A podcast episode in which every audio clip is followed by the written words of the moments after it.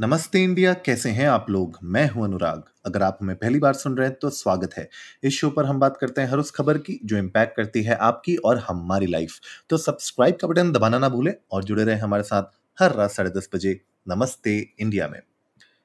आज की न्यूज़ बहुत इंटरेस्टिंग है और एक्चुअली में खुशखबरी है, क्योंकि इंडिया एक्चुअली ऑन ट्रैक है to attract one hundred billion dollars of F D I, तो फॉरेन डायरेक्ट इन्वेस्टमेंट्स इस फिजिकल ईयर में जो गवर्नमेंट के हिसाब से we are on track. And मुझे लगता है कि this is gonna be great for the manufacturing industry in India, और जो पूरी की पूरी इकॉनमी है उसके लिए बहुत uh, ज़्यादा इंटरेस्टिंग हो सकता है। I tell you why. अगर आप देखें कि हंड्रेड बिलियन डॉलर्स का टारगेट था फॉरेन डायरेक्ट इन्वेस्टमेंट्स का इस फिजिकल ईयर में, और सैटरडे को इनफैक्ट आज ही बताया गया है कि ऑलमोस्ट uh, जो फॉरेन इनफ्लोज हैं वो तिरासी point six billion USD already पहुंच चुके हैं, which is actually the highest ever highest ever right. And क्योंकि मेक इन इंडिया जो पूरा का पूरा एक uh, कह सकते हैं ना आपकी uh, पूरा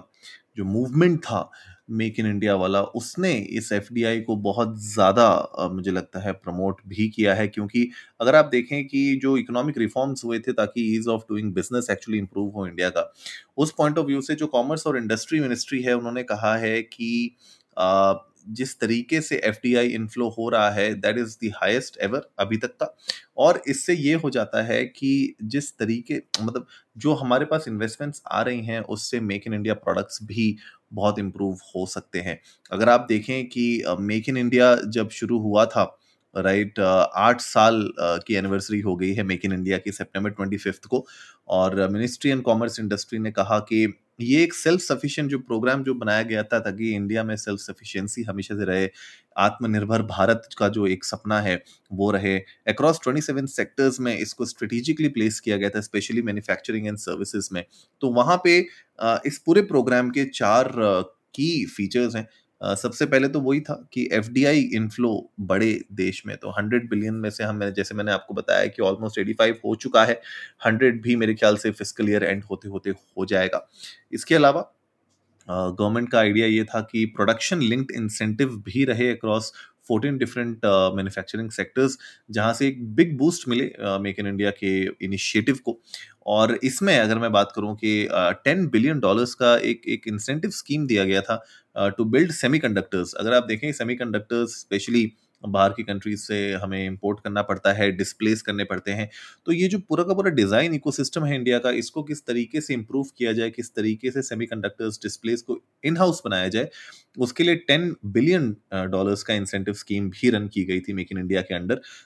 और इससे मुझे लगता है कि बहुत बूस्ट भी मिला है। Uh, साथ ही साथ ईज़ ऑफ डूइंग बिजनेस को और इम्प्रूव करने के लिए, हमारी रैंकिंग को इम्प्रूव करने के लिए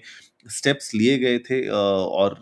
गवर्नमेंट ने जो स्टेप्स लिए हैं uh, उससे मुझे लगता है कि कहीं ना कहीं uh, जो uh, हमारी रैंक है वो धीरे धीरे इम्प्रूव हो रही है। और जितना एफ डी आई ज़्यादा आएगा इनफैक्ट उससे ये एक और यू नो कह सकते हैं आपके ईज़ ऑफ डूइंग बिजनेस मतलब बिजनेस हिंदुस्तान में करना और भी आसान हो जाएगा लोगों के लिए राइट right? uh, एक और इनिशिएटिव है वन डिस्ट्रिक्ट वन प्रोडक्ट की ओ डी ओ पी, जो एम करता है facilitating promotions and production of indigenous products from each district of the country. अगर आप देखें कि हर कंट्री uh, में हर देश में uh, जो कुछ लोकल आर्टिसंस होते हैं, मैन्युफैक्चरर्स होते हैं, और इंडिया में भी अगर आप देखें हर डिस्ट्रिक्ट में हर शहर में कोई ना कोई एक उनकी खासियत होती है उस शहर की उस जगह की, तो उसके आर्टिसंस को उधर के मैन्युफैक्चरर्स को Uh, थोड़ा सा वहाँ पे एक इनिशिएटिव के थ्रू बूस्ट uh, देने की कोशिश की गई है ताकि वो लोग कंट्रीब्यूट कर सकें सोशियो इकोनॉमिक ग्रोथ की तरफ, और uh, पूरे देश uh, में जो डेवलपमेंट हो रहा है, जीडीपी का जो इम्प्रूवमेंट uh, हो रहा है वो और बढ़ता ही जाए राइट right? uh, जो टेक्स्ट सॉरी uh, uh, जो टॉय एक्सपोर्ट्स uh, थे, टॉय एक्सपोर्ट्स को इम्प्रूव करने की पूरी कोशिश की गई है ताकि हम अब जो इम्पोर्ट कर रहे हैं टॉयज़ को इंटरनेशनली उनको थोड़ा सा रिड्यूस किया जाए। इनफैक्ट जो India toy fair twenty twenty one और toy कथॉन twenty twenty one, toy business league twenty twenty two, इन सब में इनकरेज किया गया है इनोवेशंस इस सेक्टर के अंदर, ताकि जो हमारी डिपेंडेंसी है इम्पोर्ट्स के ऊपर टॉयज़ की स्पेशली वो रिड्यूस हो जाए और अ, हम एक्सपोर्ट कर सकें। इनफैक्ट इस इन पूरे कन्वेंशन से, इन सब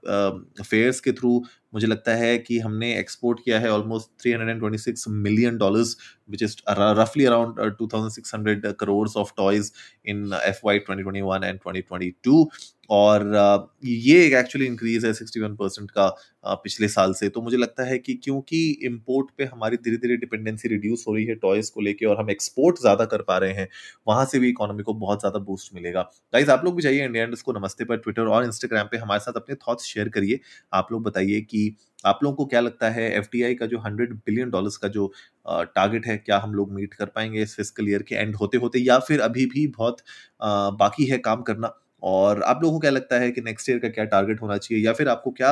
आपके व्यूज हैं एफडीआई को लेके हिंदुस्तान में। We would love to know that. उम्मीद है आज का एपिसोड आप लोगों को अच्छा लगा होगा, तो जल्दी से सब्सक्राइब का बटन दबाइए और जुड़िए हमारे साथ हर रात साढ़े दस बजे सुनने के लिए ऐसी ही कुछ इन्फॉर्मेटिव खबरें। तब तक के लिए नमस्ते इंडिया।